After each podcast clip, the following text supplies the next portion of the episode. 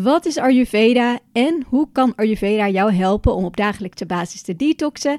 En hoe kan Ayurveda ervoor zorgen dat jij in balans blijft?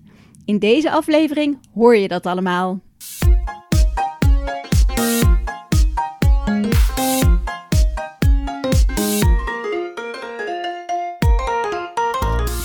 Hey, leuk dat je luistert naar de Detox Your Life podcast. Mijn naam is Anneke Mengerink. In deze podcast neem ik je mee in mijn ervaring met detoxen en Ayurveda. Deel kennis, tips en inspiratie over detoxen en hoe je dit in je dagelijks leven kunt doen. Zodat jij met minder klachten meer energie krijgt en beter weet wat jouw doel is in dit leven. Ik heb er weer zin in. Hey, leuk dat je weer luistert naar een nieuwe aflevering van de Detox Your Life podcast. Vandaag ga ik jou wat vertellen over Ayurveda.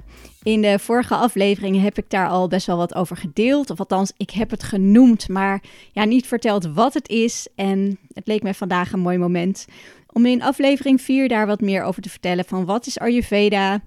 En um, ja, wat is het doel van Ayurveda? En wat kun je ermee doen? En hoe kun je Ayurveda zelf toepassen in je leven. Ja, het wordt nou ja, niet per se een hele theoretische aflevering. Uh, ik ga wel wat theoretisch vertellen, maar ik ga het telkens ook proberen om praktisch te vertalen, zodat jij ook ja, er meteen wat mee kan. Want dat is het met doel met mijn uh, podcast. Dat jij eigenlijk op dagelijkse basis een micro-detox doet. Of in ieder geval met Ayurveda zorgt wat je kunt inzetten aan voeding, maar ook aan leefstijl.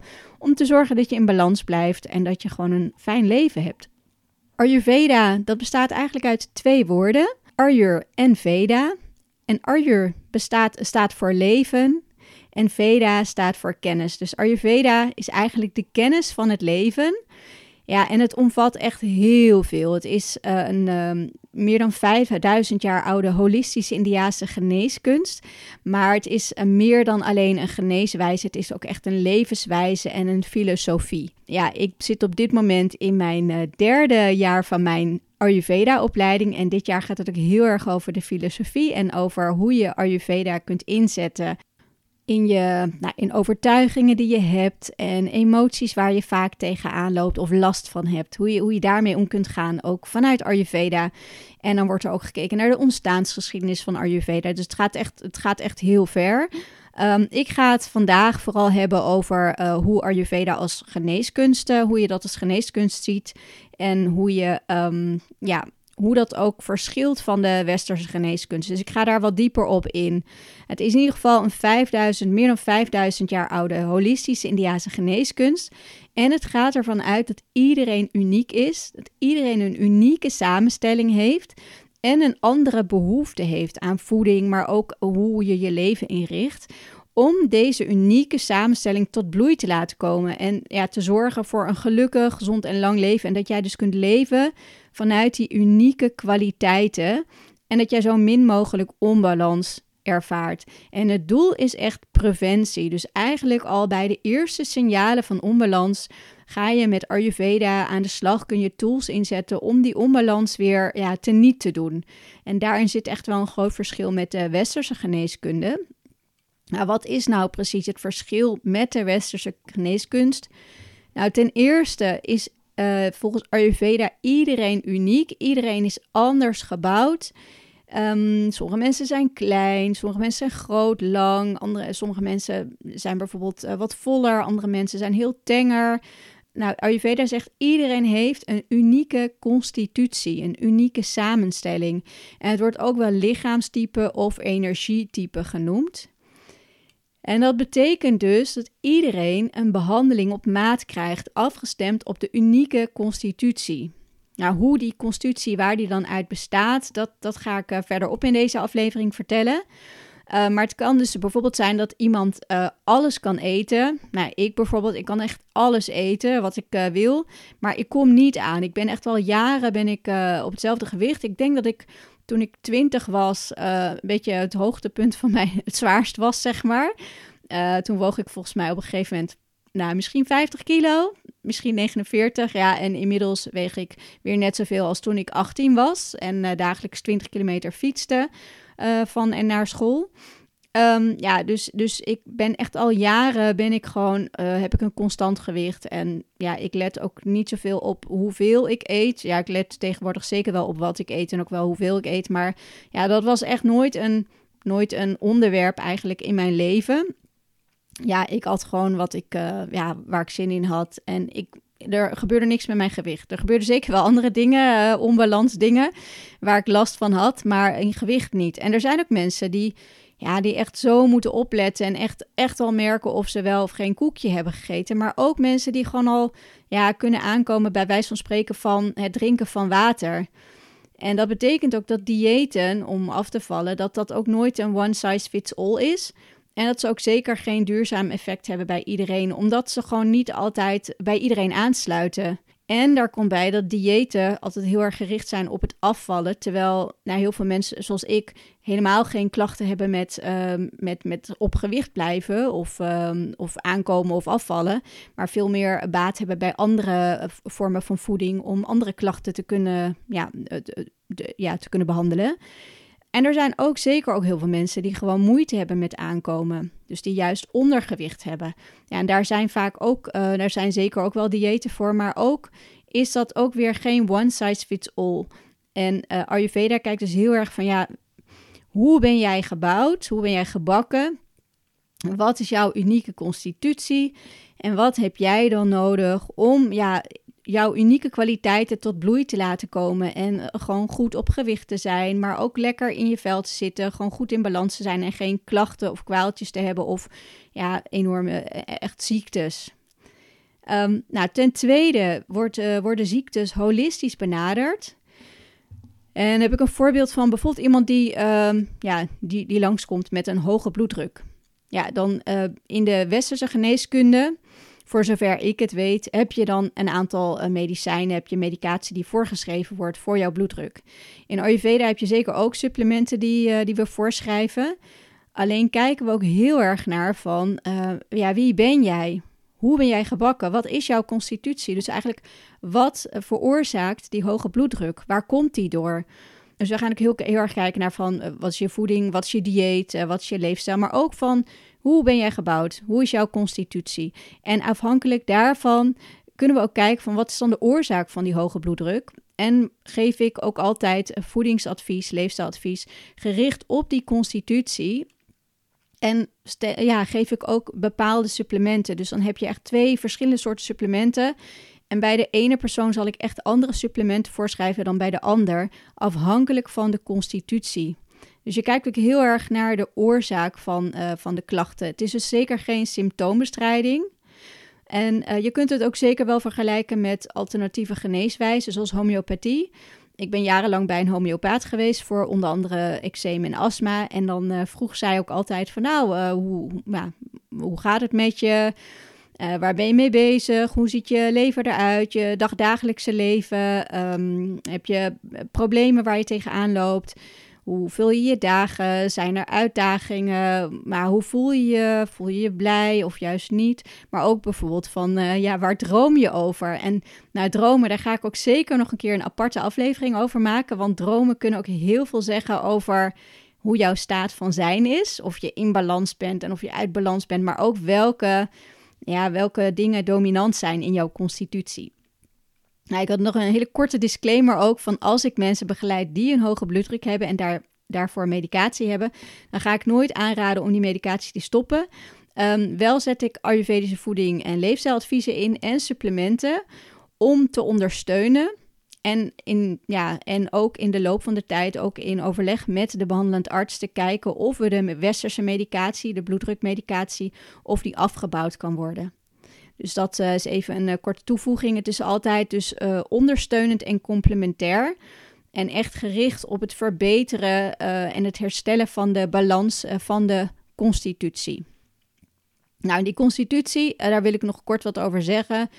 Je hebt een geboorteconstitutie, dus eigenlijk iets wat echt bij jou hoort. Dus dat jij op een bepaalde manier gebakken bent. En je hebt je huidige staat van zijn. En die huidige staat van zijn kan echt totaal anders zijn dan de staat waarin je geboren bent. Dus het kan zijn dat je bepaalde klachten hebt die gerelateerd zijn aan een bepaalde constitutie, maar die eigenlijk niet met jouw uh, constitutie uh, ja, in die zin veel te maken. Maar dan komt het heel erg doordat jij een bepaalde dieet hebt gevolgd of voeding eet en een bepaalde leefstijl hebt. Die uh, zorgt dat bepaalde eigenschappen in jouw lichaam, in jouw systeem heel erg dominant zijn geworden. En dan denk je, oh wacht, dat is mijn dominante constitutie. Nee, dat is op dat moment je dominante staat van zijn. Uh, ik kom daar zo in deze aflevering wat, ga ik daar wat dieper op in. En ik heb ook nog aparte afleveringen waar ik daar echt uh, helemaal de diepte in mee, ga, mee inga. Als derde, dus als eerste was het, um, je kijkt naar de constitutie, iedereen is uniek. Als tweede, uh, we benaderen het, Ayurveda benadert ziektes holistisch. Als derde, Ayurveda is meer dan een geneeskunst. Um, in de westerse geneeskunst uh, worden ziektes, um, ja, heb je behandelmethodes en heb je medicatie en symptoombestrijding. Uh, in Ayurveda wordt er niet alleen gewerkt met supplementen en met voeding, maar ook krijg, uh, geef ik leefstijladviezen. bijvoorbeeld hoe laat je het beste op kunt staan en hoe laat je naar bed kunt gaan. Ja, dat lijkt heel simpel, maar ook daarin is geen one size fits all. Dus ook daarin kijk ik weer van wat is voor deze persoon het beste en wat kan bijdragen aan het in balans krijgen weer van de oorspronkelijke constitutie. Hoe gaan we toe weer, ja, hoe gaan we weer vanuit de huidige staat van zijn, vanuit de huidige onbalans, toewerken weer naar die oorspronkelijke staat van zijn, die oorspronkelijke, of naar die, die eigen constitutie, de geboorteconstitutie. En het kan zijn dat uh, je kunt ook daarnaast, uh, bestaat Ayurveda uit meditaties, uh, bepaalde yoga-oefeningen die je kunt inzetten, mantra's die je kunt zingen of waar je naar kunt luisteren en vormen van behandeling zoals massages of stoombehandelingen. Dus dat zijn allemaal onderdelen die je kunt inzetten bij onbalans. Uh, daarnaast zijn er ook ademhalingsoefeningen die je kan inzetten. Sommige ademhalingsoefeningen zijn heel erg activerend, andere zijn juist heel erg rustgevend. Dus de adviezen zijn altijd afgestemd op de klachten die iemand heeft, maar ook in relatie tot de unieke constitutie. Dus eigenlijk ook van waar komt die onbalans nou vandaan? En te zorgen dat die onbalans, dat die weer in balans wordt gebracht. Als vierde, Ayurveda richt zich heel erg op de preventie. Het voorkomen van die onverteerde afvalstoffen, waar ik eigenlijk al in uh, de eerste afleveringen over heb gesproken. Dus eigenlijk uh, die aflevering met de acht oorzaken van hoe kom je nou aan die onverteerde afvalstoffen. Dus heel erg van nou kijken van hoe, wat doe je in je leven en welke dingen kan je daarin verbeteren om te zorgen dat je niet meer afvalstoffen ophoopt. En daarnaast op het verwijderen van opgehoopte afvalstoffen. Dus het doen van twee keer per jaar een Ayurvedische detox. Nou, die onverteerde afvalstoffen die worden AMA genoemd in uh, het Sanskriet.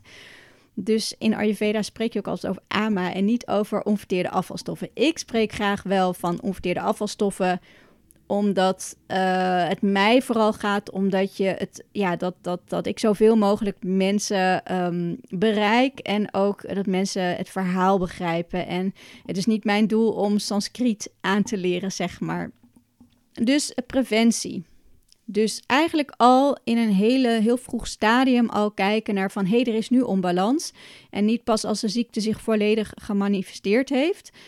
Dat is eigenlijk uh, de vijfde oorzaak. Maar de vierde is dus heel erg op preventie. Dus wat kun je doen om in balans te blijven? Dus eigenlijk algemene voedingsadviezen.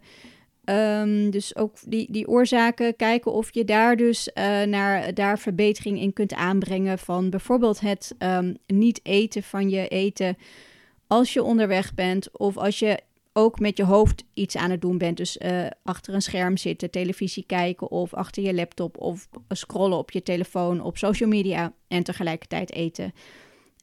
Daar richt Ayurveda zich ook heel erg op van nou, hoe kun je nou zorgen dat jij geen afvalstoffen opbouwt? Heel erg die preventie, want die afvalstoffen die zorgen dus voor die blokkades en die kunnen zich uiteindelijk manifesteren in ziektes. De vijfde is, Ayurveda kijkt echt anders naar ziekte dan de westerse geneeskunde. En ik wil graag een verhaal vertellen over. Ik, ik weet niet of ik het al gedeeld heb, maar anders deel ik het gewoon nog een keer. Ik ging dus naar de huisarts met mijn koude handen en voeten. Want ik dacht, ja, ik heb echt daar altijd last van. Ik heb het idee dat het ook erger wordt. Uh, misschien komt dat door, uh, nou ja, door, door blokkades die ik heb opgelopen weer in de afgelopen jaren. Maar ik wil, ik wil daar gewoon verbetering in. Het is, het is zeker niet levensbedreigend. Ik kan er prima mee leven. Maar ik vind het wel vervelend. En nou, ik heb er gewoon last van. Het houdt me bezig. Het is een onderdeel van mijn leven. Nou, ik kwam naar de huisarts, die keek naar mij, die zei: Ja, nou, je bent niet dik. Nou, je rookt niet. Nee, inderdaad, ik rook niet. Ja, nou ja, dan, dan is, er, is er eigenlijk, uh, dan, dan zijn er geen oorzaken, geen, geen blokkades eigenlijk. En dan hoort het gewoon bij jou. En ik dacht, oké, ja, het hoort bij mij, maar ik wil hier verbetering in.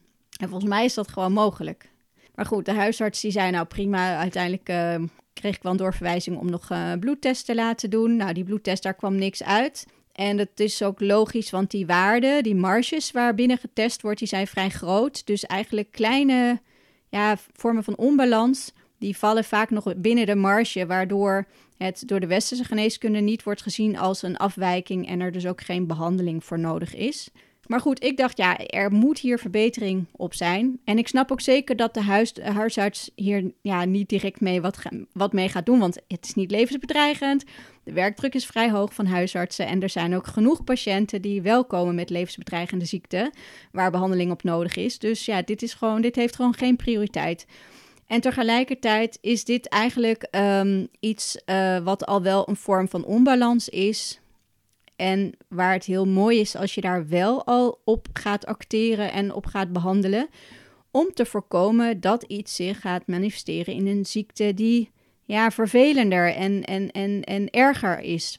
Nou, in Ayurveda is dus het hebben van koude handen en voeten of een opgeblazen buik of je niet 100% energiek en vitaal voelen, is zeker een teken van onbalans die je ook gaat behandelen. Dus in Ayurveda wordt dat, worden, heb je, als ik bijvoorbeeld een consult geef aan iemand, heb ik echt hele uitvoerige vragenlijsten en vraag ik ook naar dit soort dingen. Vraag ik ook naar hoe de spijsvertering is. Ga ik binnenkort ook nog een aflevering over opnemen over de spijsvertering, hoe je zelf ook kunt onderzoeken van hey, hoe is mijn spijsvertering en is die optimaal? Want dat zijn allemaal al dingen waarin Ayurveda kan checken van ben je in balans of ben je al uit balans en hoe zorgen we, wat kunnen we dan inzetten om, die, om weer terug naar die balans te komen.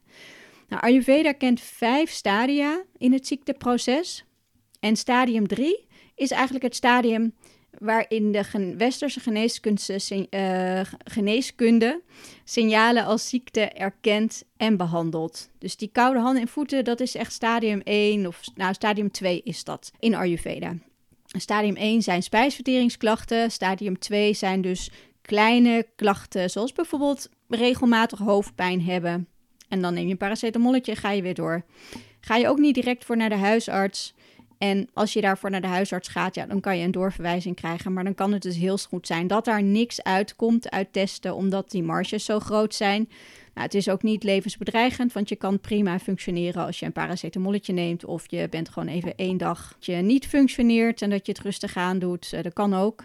At the end is dat natuurlijk die ene dag die je hebt regelmatig dat je niet functioneert ja, dat uh, is uiteindelijk is dat natuurlijk heel veel dagen in je leven waar je zeker verbeteringen op wil, kan ik me voorstellen. Tenminste, ik, ja, ik ben daar zeker voorstander van.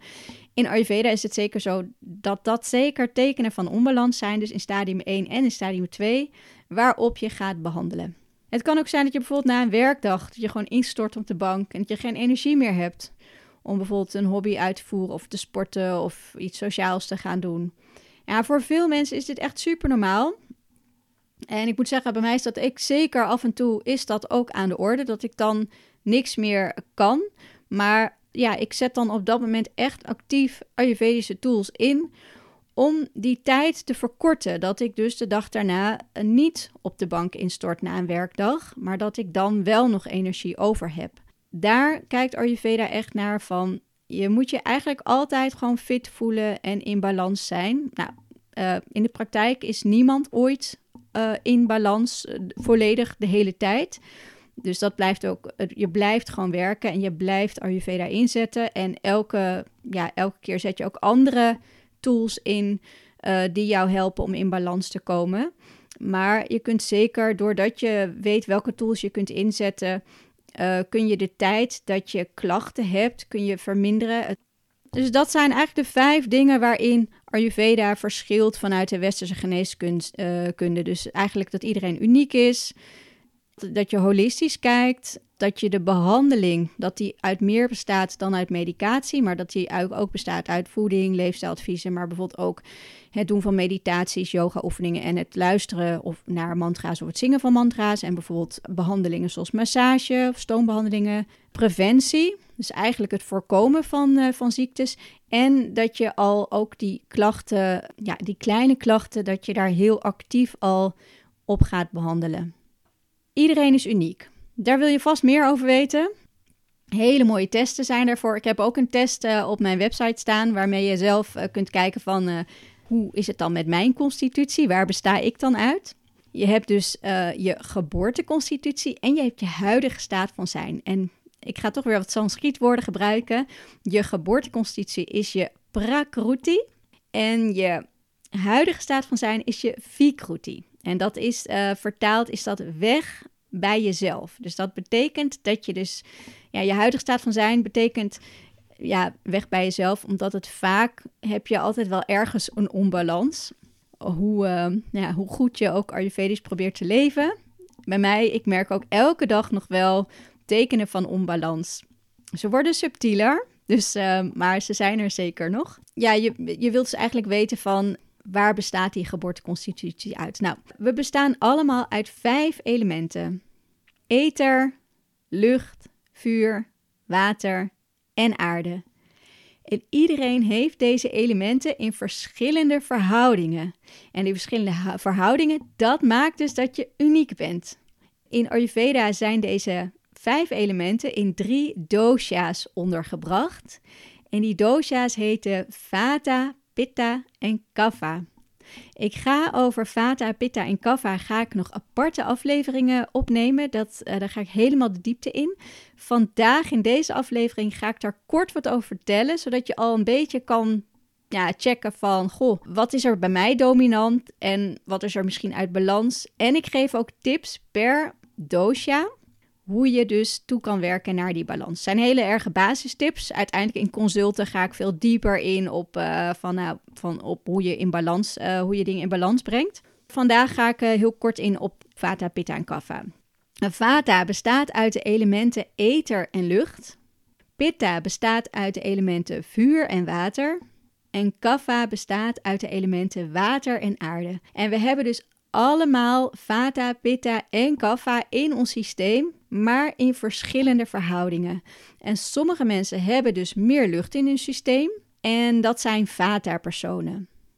Andere mensen hebben meer hitte, meer vuur in hun systeem en dat zijn dan worden Pitta-personen genoemd. En andere mensen hebben veel meer aarde in hun systeem en dat worden Kapha-personen genoemd. En dat is aan de ene kant heel fijn dat je in een soort van hokje zit en dat je jezelf snapt. Aan de andere kant, je hebt dus alles in je systeem, maar in wisselende um, verhoudingen.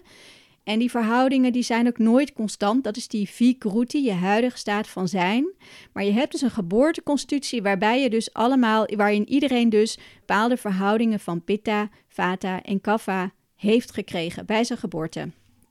Als je die volledig in balans zijn, ja, dan kan je leven vanuit die unieke kwaliteiten. Nou, hoe weet je nu van welk element je meer in je systeem hebt? Of je nou een Vata, Pitta of uh, Kapha persoon bent? Nou, dat is eigenlijk vertaald in eigenschappen per element. En elke dosha heeft een aantal eigenschappen. En die zijn dan zichtbaar, bijvoorbeeld in de bouw van het lichaam, de haarkleur, de grootte van de ogen, maar ook in het karakter van, van hoe iemand is, um, ja, hoe iemand reageert op situaties, nou, een persoon met veel vata, met veel lucht in zijn systeem, is vaak licht van gewicht, is vaak creatief, maar kan ook snel een droge huid hebben, een opgeblazen buik hebben en kan soms wat chaotisch zijn. En kan dus ook echt wel moeite hebben met aankomen, dus eigenlijk een beetje te licht zijn, maar is vaak een tenger persoon, een beetje atletisch gebouwd. Een pitta-persoon heeft uh, ja, tussen haakjes, uh, ik kan dat uh, niet voordoen, ja, ik kan het wel voordoen, maar dat zie je dan niet in de podcast. Een, een normaal postuur, een normaal gewicht. Ehm, je ziet de spieropbouw, zie je wel, je ziet, dat zie je wel bij vaderpersoon, zie je het heel erg, maar zie je ook heel erg de botstructuur. Bij pitta zie je niet zozeer de botstructuur, maar zie je meer de spieren.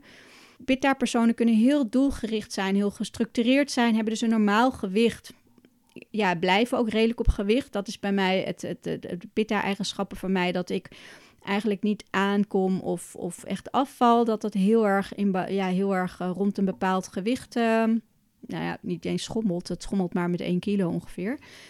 Um, dat is heel erg een pitta-eigenschap, dat het gewicht heel erg stabiel is. Pitta-personen kunnen wel snel huidproblemen krijgen. Dus een geïrriteerde huid, snel verbranden in de zon. Of uh, bijvoorbeeld uh, eczeem hebben of gewoon snel huiduitslag hebben. Kapha-personen, die zijn wat voller.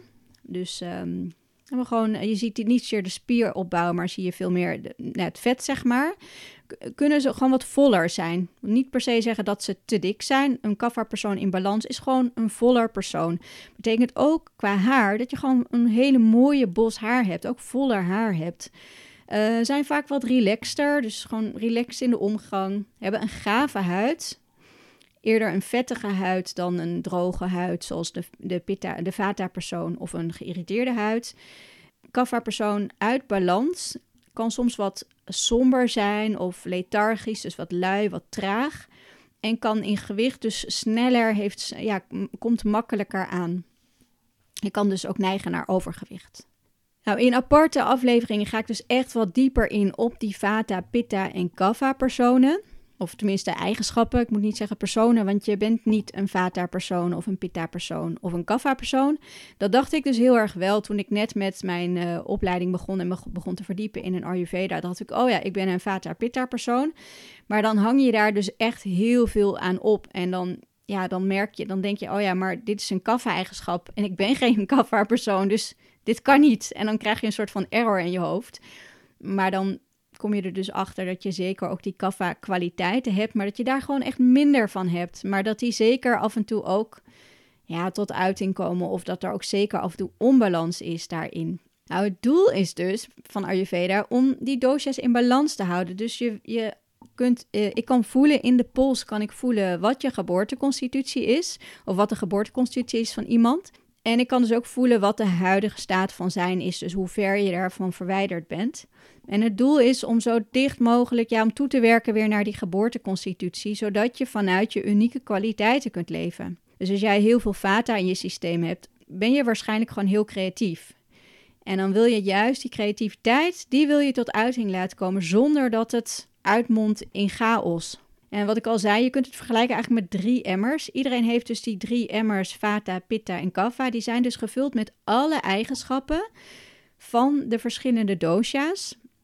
Maar dat is allemaal niet echt gelijk verdeeld. Dat is, iedereen heeft een unieke verdeling in die emmers. Iemand ja, kan bijvoorbeeld heel creatief zijn en iemand anders die kan echt heel erg goed organiseren. En dan is er weer een derde persoon die misschien wat meer kaffa-kwaliteit heeft. Die kan dus heel goed verbinden tussen mensen en die, kan heel, die is heel zorgzaam van nature. En sommige mensen lijkt je ook gewoon niet boos te kunnen maken. Die worden gewoon nooit boos. Terwijl andere mensen supersnel geïrriteerd zijn om iets, iets heel kleins. En dat heeft dus te maken met die verschillende kwaliteiten. En van sommige eigenschappen heb je dus veel. En van sommige eigenschappen heb je dus gewoon wat minder. En met voeding en leefstijl voed je die eigenschappen. Dus je moet je voorstellen, en die, nou, die voeding, die heeft dus ook bepaalde kwaliteiten. Bijvoorbeeld een rijstwafel is heel erg droog en licht. En als je al veel droogte in je systeem hebt, je hebt uh, veel vata in je systeem, last van een droge huid bijvoorbeeld, en je gaat rijstwafels eten, dan geef je dus droogte aan al die, vele, eh, die veelheid aan droogte in je systeem. En dan krijg je dus droogte op droogte. Dus dan krijg je gewoon, dan erger je dus bijvoorbeeld die klachten van een droge huid of uh, gebarsten lippen. Doordat je dus droge voeding of voeding eet met droge kwaliteiten. Dus je wilt altijd balanceren met iets tegengestelds. Dus als jij bijvoorbeeld um, licht uh, bent van gewicht, dan wil je dus zware voeding wil je gaan eten om dus te balanceren. Nou, dat wil je dus uh, doen om dus uh, toe wel vanuit ja, die lichtheid van Vata om die unieke kwaliteiten en die positieve dingen ervan te, te hebben, maar niet de negatieve dingen. Voeding voed je dus de eigenschappen, maar ook met leefstijl voed je de eigenschappen. En ook uh, de delen van de dag hebben bepaalde eigenschappen. Dus bijvoorbeeld heel vroeg in de ochtend is er veel lichtheid van Vata. Ik kom daar nog uh, in een andere aflevering uh, op terug. Hoe je dan het beste kunt, ja, je dag kunt indelen volgens met de eigenschappen die de dagdelen hebben. En de seizoenen hebben ook hun eigen eigenschappen. Bijvoorbeeld de herfst is een heel erg vata-seizoen. En ik ga daar ook over de seizoenen een aparte aflevering uh, maken. In de aflevering over vata zal ik ook nog wat over de herfst vertellen.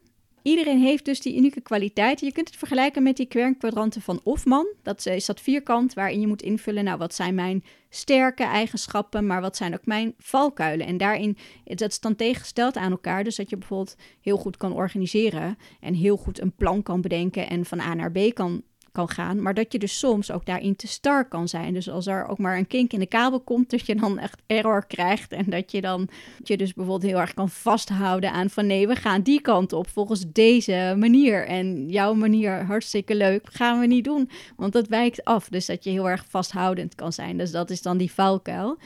Nou, en dat kan dus ook zijn bijvoorbeeld, uh, nou, in mijn geval, ik ben uh, vrij creatief en uh, ik uh, leg makkelijk verbindingen. Mijn gedachten gaan, uh, ja, ik kan heel snel kan ik verbindingen leggen. Dus mijn gedachten gaan heel snel. Maar um, ik kan daarin ook zeker in uh, doorslaan. En dan haal ik ongeveer de hele wereld erbij. En dan heb ik bijvoorbeeld een overleg met iemand en dan gaat het over een specifiek onderwerp. En dan zeg ik, oh ja, maar dit en dit en dit. Ja, en als we het zo en zo en zo gaan doen, dan, nou ja, dan zouden we dit en dit. Ja, dan zie je iemand echt afhaken. Nou, ik zie dat vaak vrij laat, omdat ik dan zo enthousiast ben en in mijn verhaal zit. En dan, uh, nou, dan ben ik uh, uitgepraat of ik word gewoon geïnterrumpeerd van, van ja, uh, oké. Um, wat is de kern van je verhaal? Ik had ook ooit een keer een huisgenoot. ik, nou, ik praat heel veel en ik kan ook snel praten. En die huisgenoot, nou, die dacht, oh, dan begint ze weer met een verhaal. Dan komt ze weer en dan zei hij, oké, probeer eens in twee minuten te zeggen wat je wil zeggen. Dus niet tien minuten erover doen, maar echt, wat is de kern van je verhaal? En uh, nou, ik heb ook wel eens dat ik nog gewoon zelf niet meer weet waar het gesprek over ging. Dus wat het onderwerp was. Omdat ik dan afgedwaald was en een of ander zijspoor heb uh, genomen. En dan weer allerlei verbindingen had genomen. Dus dan, ja, dan ga ik dus te ver. En dan is dus die creativiteit in mijn hoofd en die snelle gedachten die ik heb, wat op zich kwaliteiten zijn, ja, dat zijn dan valkuilen geworden. Want dan is het chaos geworden in mijn hoofd. En het helpt ook niet in een gesprek en met de ander. Iets anders waar ik. Uh, last van had. Want dit is echt ook al minder geworden met... Uh, ik kan nu veel beter gestructureerd een verhaal vertellen... en ook minder afdwalen of mezelf daarin weer dan terugbrengen naar het oorspronkelijke onderwerp. Ik hou heel erg van structuur. En um, dan ging ik op vakantie en dan plande ik mijn dagen in. Hè. Dan ging ik bijvoorbeeld vijf dagen naar um, Granada, ging ik een keer met een vriendin. En dan had ik helemaal uitgezocht van tevoren, nou, wat kon je daar allemaal doen? En wat kon je allemaal in de buurt doen? En hoe ver was dat dan? Hoeveel tijd kostte dat om daar te komen? En dan had ik echt de dag al gepland. Dacht ik, nou, dan gaan we zo laat ongeveer ontbijten. Dan gaan we zo laat op pad. En dan kunnen we dit doen. En dat kost ongeveer zoveel uur. En dan kunnen we daarna dit doen. En nou, die vriendin van mij, die was heel erg van go with the flow. Dus die, um, ja, die wilde het liefst gewoon echt van, nou, als we op een pleintje waren en er waren straatmuzikanten. Nou, gaan we daar lekker zitten, een beetje meezingen, een beetje luisteren. En dan gewoon genieten en gewoon daar de hele dag zitten. Dus nou, dat botste dus, uh, na een dag ging dat enorm botsen. Maar dat was ook voor mij wel een, een, ja, een, een eye-opener van ja, veel meer go with the flow. Van hè, niet zo strak vasthouden aan die structuur, maar ook echt daar los, uh, ja, daarin kunnen loslaten. En voor haar was het heel fijn dat ze dacht, oh, nou zie ik ook nog tenminste iets meer dan alleen dat ene pleintje. Want anders was ik hier gewoon vijf dagen op dit pleintje geweest. En dan was ik weer, weer uh, ja, dan was ik weer terug uh, van vakantie. En dan dacht ik, oh, ik heb eigenlijk alleen maar op dat pleintje gezeten. Misschien wel een beetje jammer. Dus eigenlijk zijn we hele goede reisgenoten. Maar het had wel even tijd nodig om dat even op elkaar af te stemmen en het in te tunen inmiddels is die structuur van mij, weet ik beter, um, het dient mij ook wel heel erg. Uh, omdat ik anders alle kanten op kan gaan.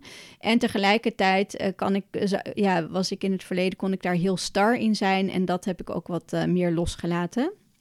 Kort even, misschien herken je al wel bij jezelf: oh ja, ik heb wel veel vata, of ik heb veel pitta, of ik heb veel kapha. Dus ik heb veel, veel lucht in mijn systeem, veel lichtheid, of juist veel vuur.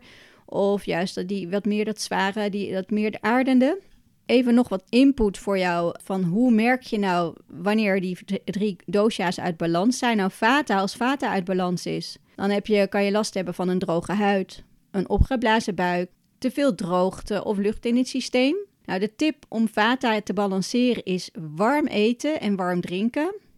En vermijd echt koud eten en rauwe salades. Dus die salades, ja, die zijn droog en die zijn koud, rauw en die ja, zorgen ervoor dat ze dus eigenlijk die kou en die droogheid en die lichtheid die je al in je systeem hebt, dat dat meer wordt. En dat wil je dus niet. Dus heb je een droge huid of een opgeblazen buik, eet dan vooral warm eten en drinken. Nou, een pitta uit balans heeft te veel vuur in het lichaam. En dat kan zich uiten door een geïrriteerde huid.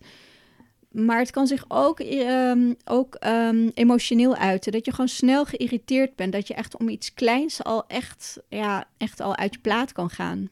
En dan moet je dus dat vuur moet je dus wat afkoelen in je lichaam. En dat doe je dus door, door scherpe voeding te vermijden. Dus vermijd de peper. Ook gember moet je ook een beetje spaarzaam mee zijn. Dus en en um, mosterdzaad ook, want het is allemaal scherp. Knoflook in ui zijn ook vrij scherp. Dus probeer daar ook wat mee te, te, te minderen of juist te, of zelfs te vermijden.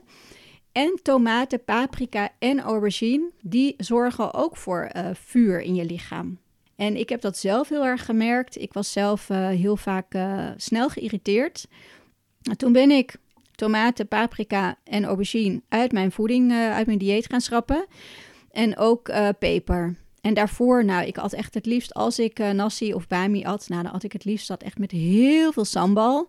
Of ik vond het ook heel lekker om af en toe een blokje kaas te eten met heel veel mosterd. Dus echt heel scherp. Dus ik voelde ook enorm dat vuur in mijn lichaam. Nou, dat ben ik dus gaan, uh, gaan vermijden een poos. Ik denk zeker een half jaar. En ik merkte uiteindelijk dat ik dus veel geduldiger werd. En dat ik niet meer zo snel uit mijn slof uh, schoot. En het grappige was, ik merkte het helemaal niet meteen. Maar pas toen ik weer een keer uit mijn slof schoot, dacht ik: Oh, wacht, dit gebeurde echt dagelijks. Uh, nu is dit echt al een paar weken geleden. Dus ik merkte het echt pas achteraf. Dus dat um, is dus de tip als je merkt van... hé, hey, ik ben snel geïrriteerd of ik heb last van huidproblemen... dan kan het zijn dat je te veel vuur hebt in je lichaam. Dus vermijd dus die scherpe voeding. Tomaten, paprika en aubergine. Dus ook niet te veel gemberthee drinken. Een kaffa uit balans, die kan, uh, ja, dat uitzicht vaak in overgewicht, maar ook in uh, somberte of in luiheid. Dat je gewoon merkt dat je niet van de bank af te slepen bent. Of dat je denkt, ja, het zou goed zijn om uh, bijvoorbeeld naar de sportschool te gaan, maar ik heb echt geen zin. Dat kan zijn dat je, wat uit, dat je kaffa uit balans is. En dan is er te veel zwaarte, te veel aarde in je lichaam. Nou, om dat te balanceren kun je minder koolhydraten eten. En juist wel die scherpe specerijen eten. Bijvoorbeeld dus wel gember, uh, droge gember of verse gember. En peper toevoegen aan je maaltijden. Om dus te zorgen dat je wat meer pit in je lichaam krijgt. Ik had dus heel veel hitte in mijn systeem. En ik heb dat zeker nog steeds, want um, iets wat je jarenlang hebt opgebouwd, heb ik al eerder verteld, ja, dat is niet in een half jaar uit je systeem, helaas. Dat kost wat tijd. Maar ik had dus echt heel vaak een koortslip. Ik had eczeem en ik verbrandde snel. En nou ja, dat is echt beter geworden. Die eczeem heb ik geen last meer van. Um, afgelopen zomer ben ik nauwelijks verbrand in de zon. En die koortslip heb ik zeker af en toe nog wel, maar zeker minder vaak. En als ik hem heb, ja, minder heftig ook. Dus daar is zeker, merk ik gewoon uh, dat daar enorm veel verbetering is uh, op fysiek niveau. En ja, mentaal niveau heb ik dus echt veel meer geduld gekregen. En is dat, vind ik dat ook super bijzonder. En dat vind ik dus ook heel bijzonder aan Ayurveda, dat psychologische en emotionele aspect. Als je dus ja, last hebt van een kort lontje of dat je heel vaak uitvalt tegen je kinderen. Um, ja, dat je geen praatsessies met een coach of een psycholoog nodig hebt over, nou ja, over hoe je als moeder bent en al de schuldgevoelens die je dan hebt, dat je zo uitvalt tegen je kinderen, dat heb ik zeker gehad. Um, maar dat je dus ja, je voeding gaat aanpassen en misschien wat ademhalingsoefeningen doet. En dat je dan merkt dat je dus gewoon meer geduld krijgt, puur doordat je dan geen tomaten meer eet. Nou, super bijzonder vind ik dat. En daar ga ik zeker de komende afleveringen nog veel meer over vertellen, over die emotionele en psychologische aspecten. Ik ga de komende afleveringen eerst wel wat de basics over Ayurveda um, delen, zodat je daar zelf ook uh, mee aan de slag kan. En ja, Ayurveda is echt kennis van het leven, maar het is ook echt een studie die je gewoon je leven lang kan doen. En ik ben ook zeker nog lang niet uitgeleerd, dus dat ga ik ook allemaal delen in de komende afleveringen. Alles wat ik meemaak, wat ik leer en hoe ik dat toepas in mijn leven en hoe het ja, mij inzichten geeft, dat ga ik ook weer vertalen in deze podcast. Ik ben heel erg benieuwd of jij nu een dosha herkent, of jij vata, pitta of kava herkent, of misschien alles herkent en nou, welke onbalans je herkent. En ik hoor ook heel graag welke tools die ik heb genoemd je inzet en welke effecten je daarvan merkt. Dus laat het mij vooral weten in een eh, DM op Instagram. Ben ik te vinden op Anneke underscore Ayurveda. Of je kunt mij een mailtje sturen naar anneke.detoxyourlife.eu. Nou, wil jij meer weten? Denk je, ja, ik wil eigenlijk nog wel wat meer weten over of ik Vata, Pitta of Kapha in mijn constitutie heb, of in ieder geval of op dit moment uh, daar klachten in heb, dan kun je de test invullen die op mijn website uh, staat. In de show notes vind je de links uh, naar mijn Instagram, maar ook naar mijn website en naar de test. Ik hoop dat, je, dat ik je weer wat heb kunnen leren en kunnen, heb kunnen inspireren in deze aflevering. En ik hoop dat ik je heb kunnen inspireren in deze aflevering en dat je tips uh, hebt gehoord die je kunt gaan toepassen in je leven. En volgende keer zal ik wat dieper ingaan op de dosha vata. Heel erg bedankt voor het luisteren. Heeft deze aflevering je geïnspireerd? Maak dan een screenshot en tag me op Instagram, zodat je anderen ook kunt inspireren. Heb je vragen? Stuur dan een DM of een mailtje naar anneke@detoxyourlife.eu. Wil je meer afleveringen ontvangen? Abonneer je dan op deze podcast. Ik zou het heel erg waarderen als je een review wilt achterlaten op iTunes of Spotify. Hoe meer reviews, des te beter deze podcast gevonden wordt en ik meer mensen kan inspireren met mijn inzichten in detoxen.